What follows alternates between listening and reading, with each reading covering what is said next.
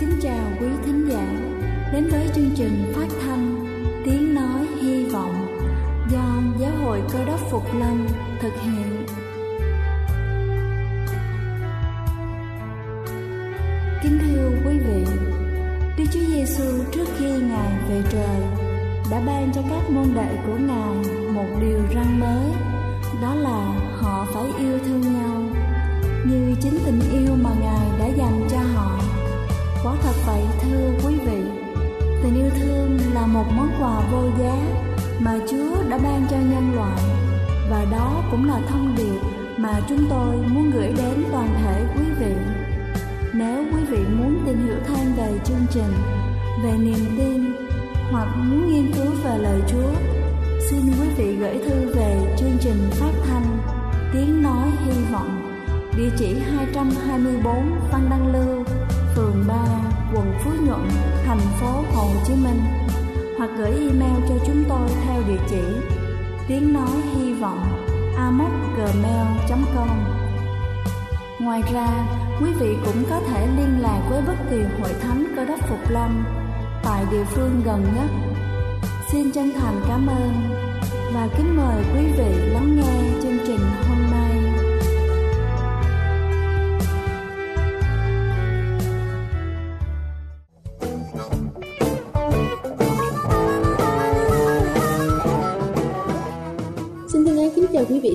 Trên khắp cả nước.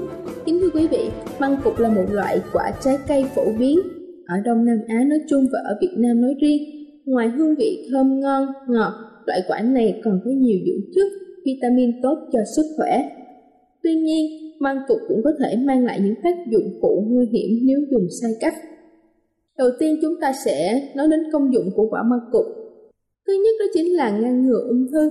Theo nghiên cứu, măng cụt chứa hàm lượng xanthor cao nhất và có tác dụng chống viêm và vi khuẩn. Kháng thể xanthol ức chế sự tăng trưởng tế bào ung thư ruột kết và hỗ trợ tiêu diệt các tế bào ung thư khi kết hợp với nhiều loại thuốc điều trị. Thứ hai đó chính là chống viêm. Măng cụt từ lâu đã được sử dụng trong nhiều loại thuốc chống viêm ở các nước Đông Nam Á. Các chiết xuất từ măng cụt có tác dụng chống dị ứng, chống viêm, giảm đau thông qua hiệu ứng ức chế giải phóng histamine và protaladin các chất gây viêm trong cơ thể. Thứ ba đó chính là giúp da khỏe mạnh, các đặc tính kháng viêm, chống vi khuẩn, nấm, dị ứng và chống oxy hóa của măng cụt làm giảm nguy cơ mắc các chứng bệnh ngoài da như là chàm, viêm da, mụn trứng cá, vảy nến, nấm. Ngoài ra, nhiều nghiên cứu còn chứng minh rằng măng cụt có đặc tính chống ung thư da rất hiệu quả. Thứ tư đó chính là tăng cường hệ miễn dịch. Măng cụt giàu chất dinh dưỡng, chất khoáng, vitamin, đặc biệt là xanthol, giúp tăng cường hệ miễn dịch, bảo vệ cơ thể khỏi các vấn đề sức khỏe do suy yếu hệ miễn dịch. Thứ năm đó chính là bảo vệ tim mạch. Một số nghiên cứu cho thấy măng cụt giúp củng cố các hệ thống tuần hoàn, giảm nguy cơ đột quỵ hoặc là nhồi máu cơ tim nhờ đặc tính chống oxy hóa.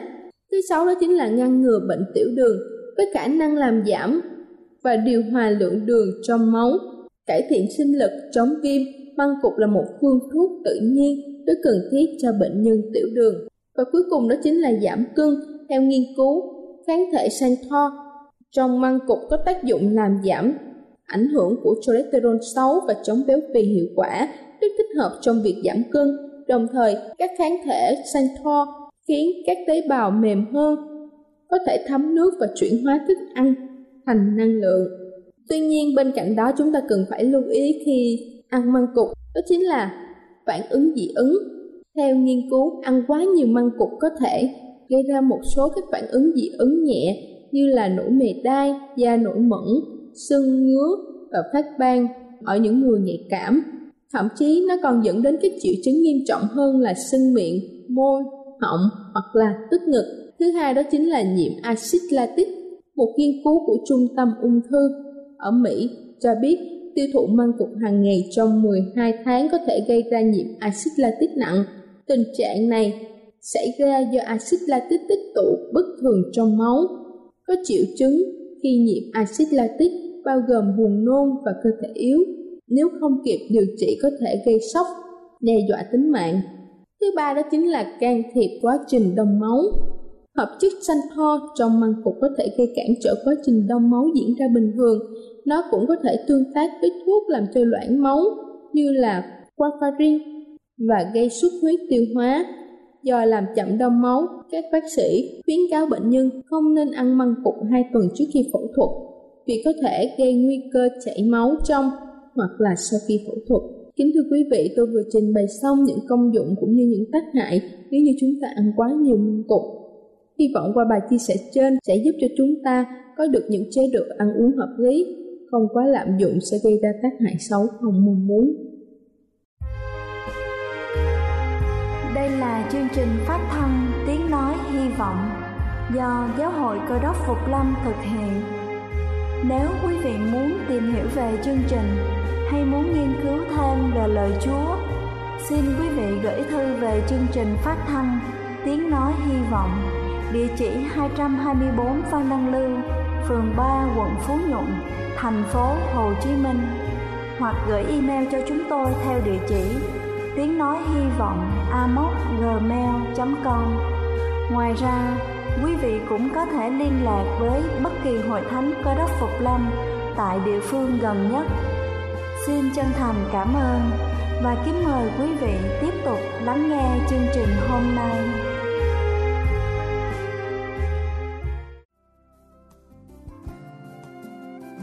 Kính thưa quý vị, vào giờ này trước khi chúng ta đến với phần sứ điệp ngày hôm nay với chủ đề May và không may, xin kính mời quý vị cùng lắng lòng để lắng nghe bản thánh nhạc tôn vinh Chúa đưa tôi.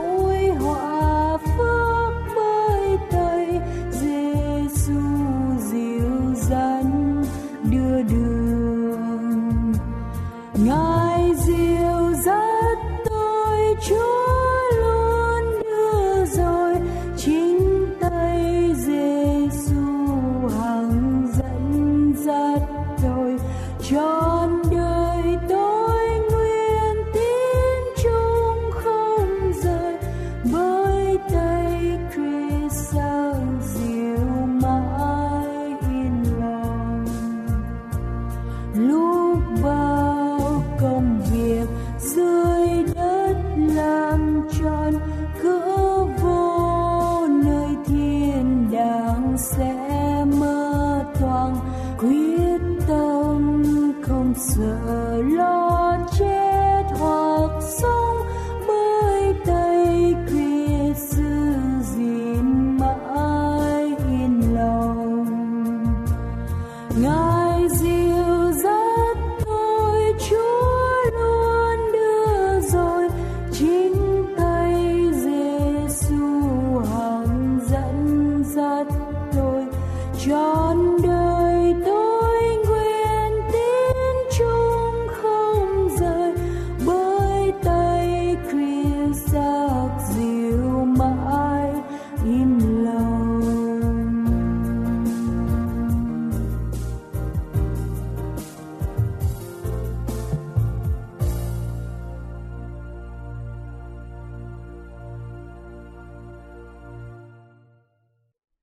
Kính chào quý thính hữu, kính thưa quý vị và các bạn thân mến.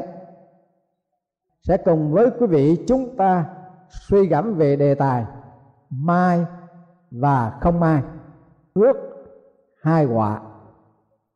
Kính thưa quý vị, người Trung Hoa thường nói hạnh trung bất hạnh, có nghĩa là sự không mai ở ngay trong lúc may mắn người việt của chúng ta cũng có nói, phúc đấy, quả đấy.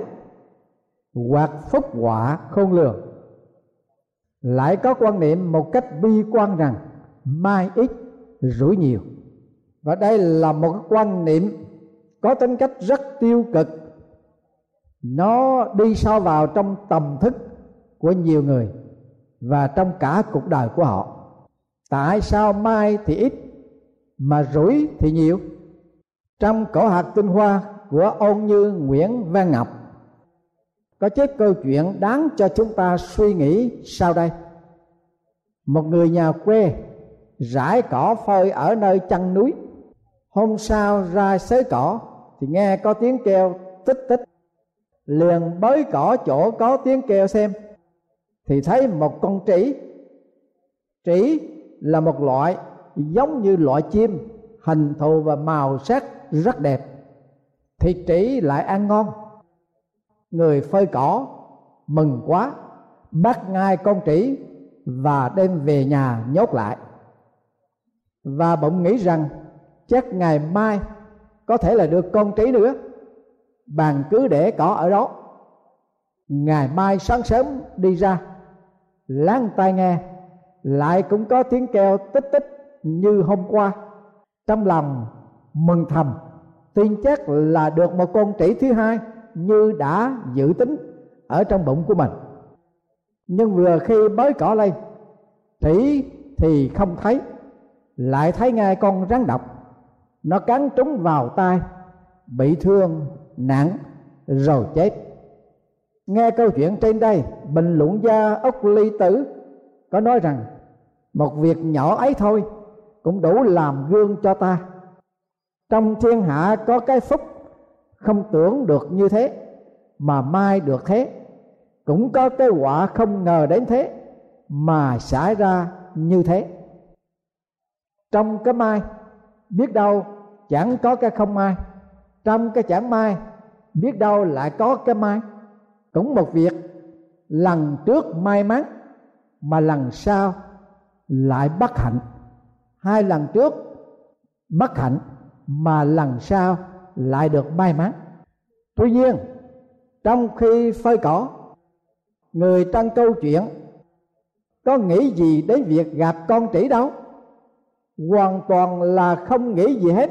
Ngoại trừ chỉ biết đến một việc duy nhất là phơi cỏ mà thôi.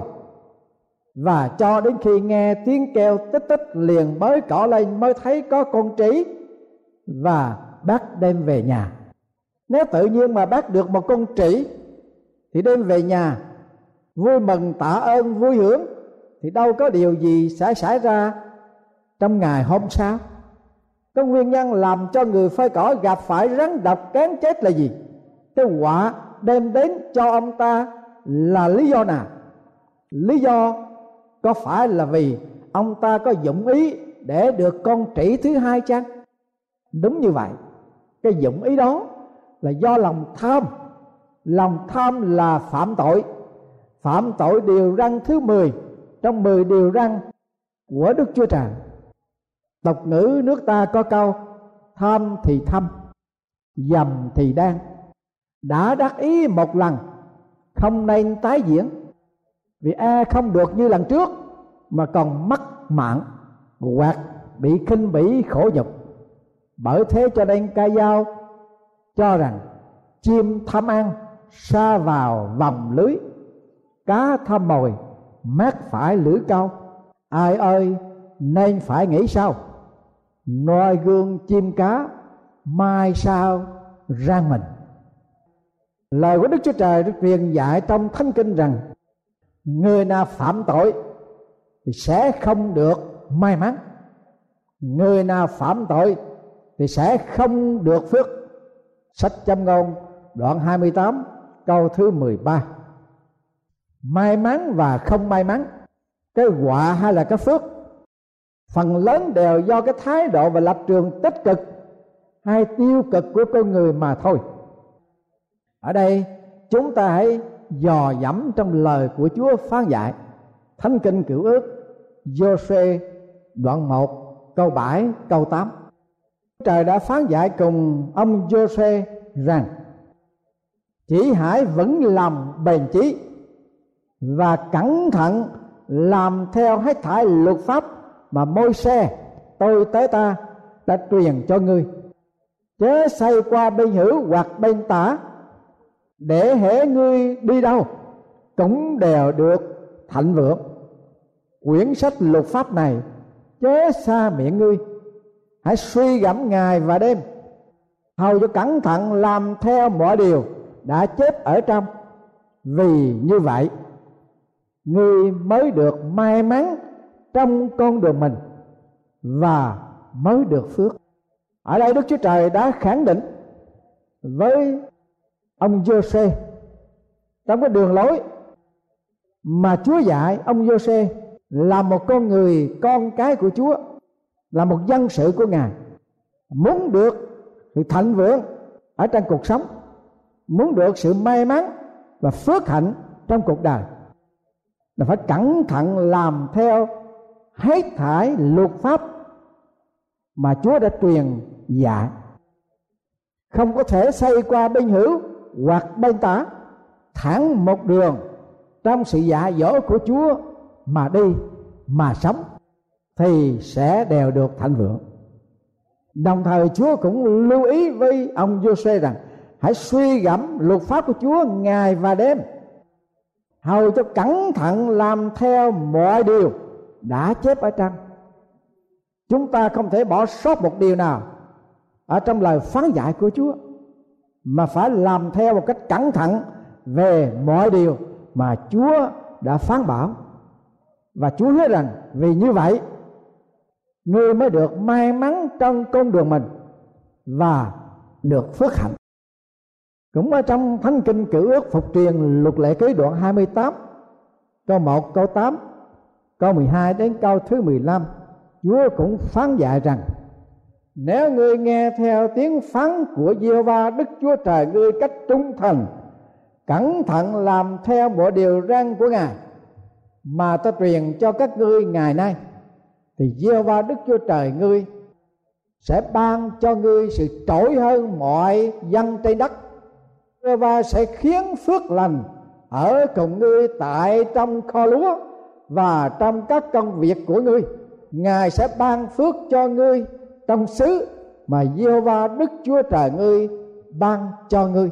Đức giê va sẽ vì ngươi mở trời ra là kho báu của ngài đặng cho mưa phải thì giáng xuống đất và ban phước cho mọi công việc của tay ngươi. Ngươi sẽ cho nhiều nước vai, còn ngươi không vai ai cả. Nếu ngươi nghe theo các điều răn của Giê-hô-va Đức Chúa Trời ngươi mà ngày nay ta đã truyền cho ngươi gìn giữ và làm theo.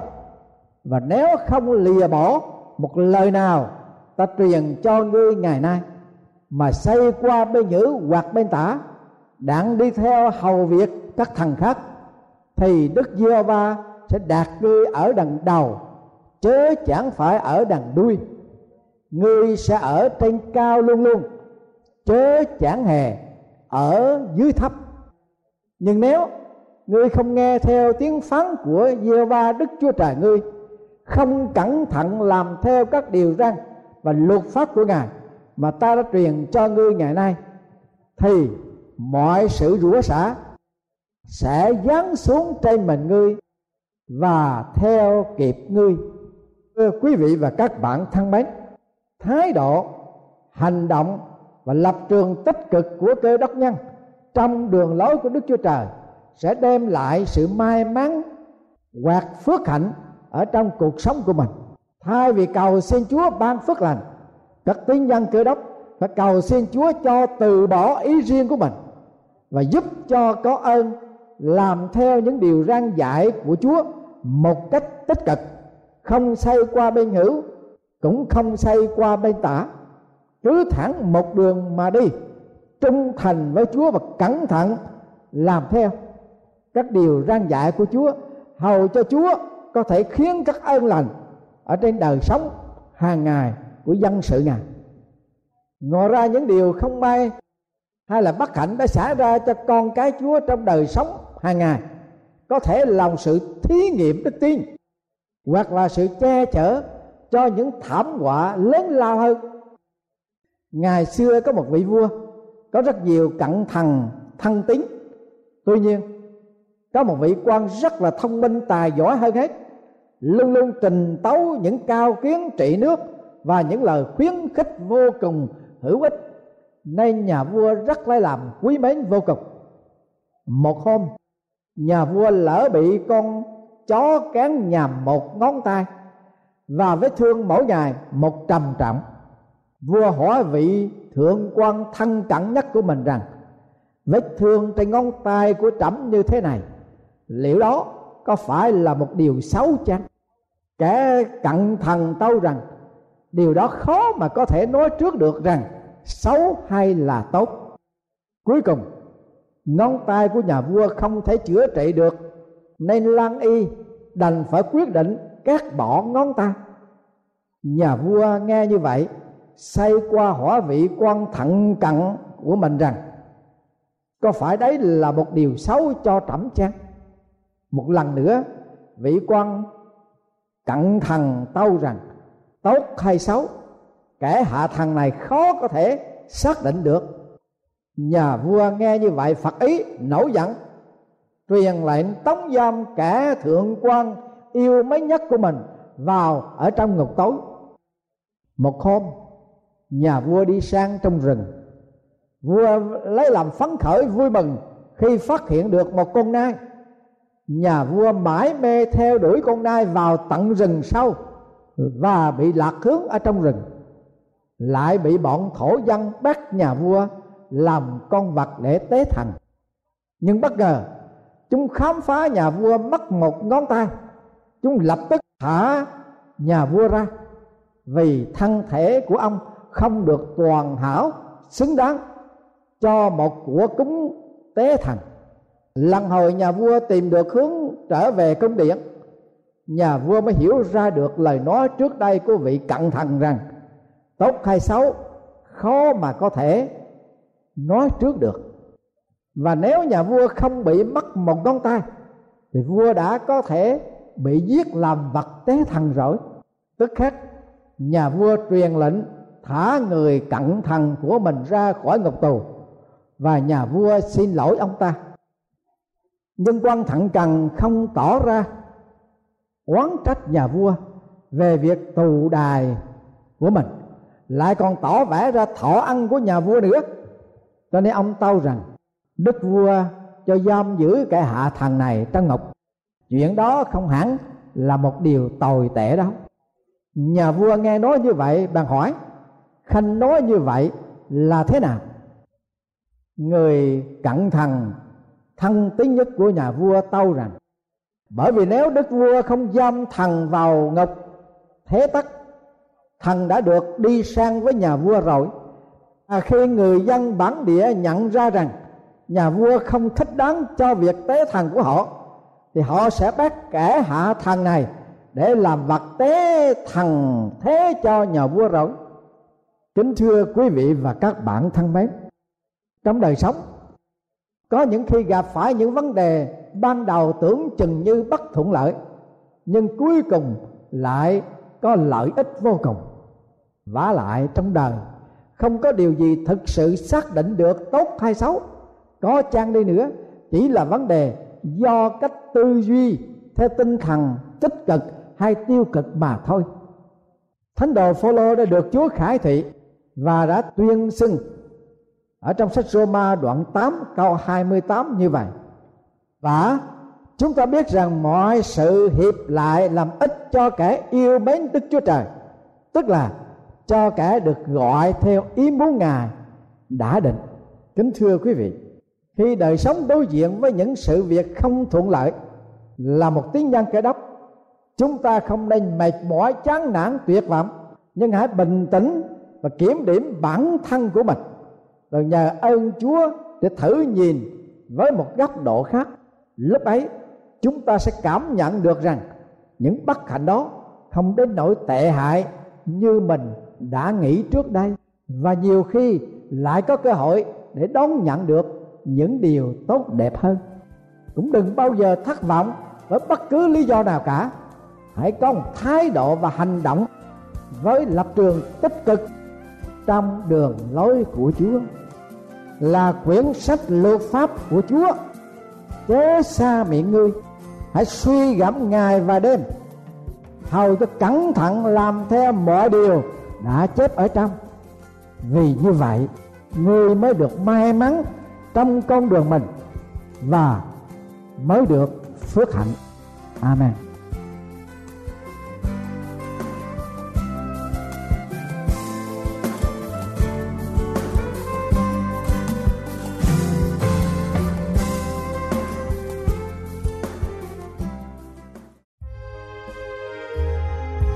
Đây là chương trình phát thanh Tiếng Nói Hy Vọng do Giáo hội Cơ đốc Phục Lâm thực hiện.